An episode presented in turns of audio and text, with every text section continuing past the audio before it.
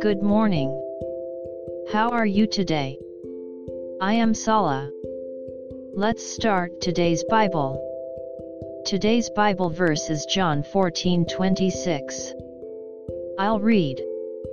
But the Helper, the Holy Spirit, whom the Father will send in my name, he will teach you all things, and bring to your remembrance all things that I said to you. Amen. When Jesus and his disciples were together, he taught and told parables, and the disciples asked questions.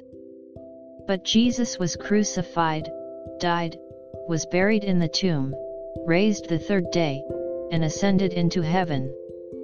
After that, he sent the Holy Spirit, the Helper, who reminded them of his teachings and revealed to them the deeper meaning.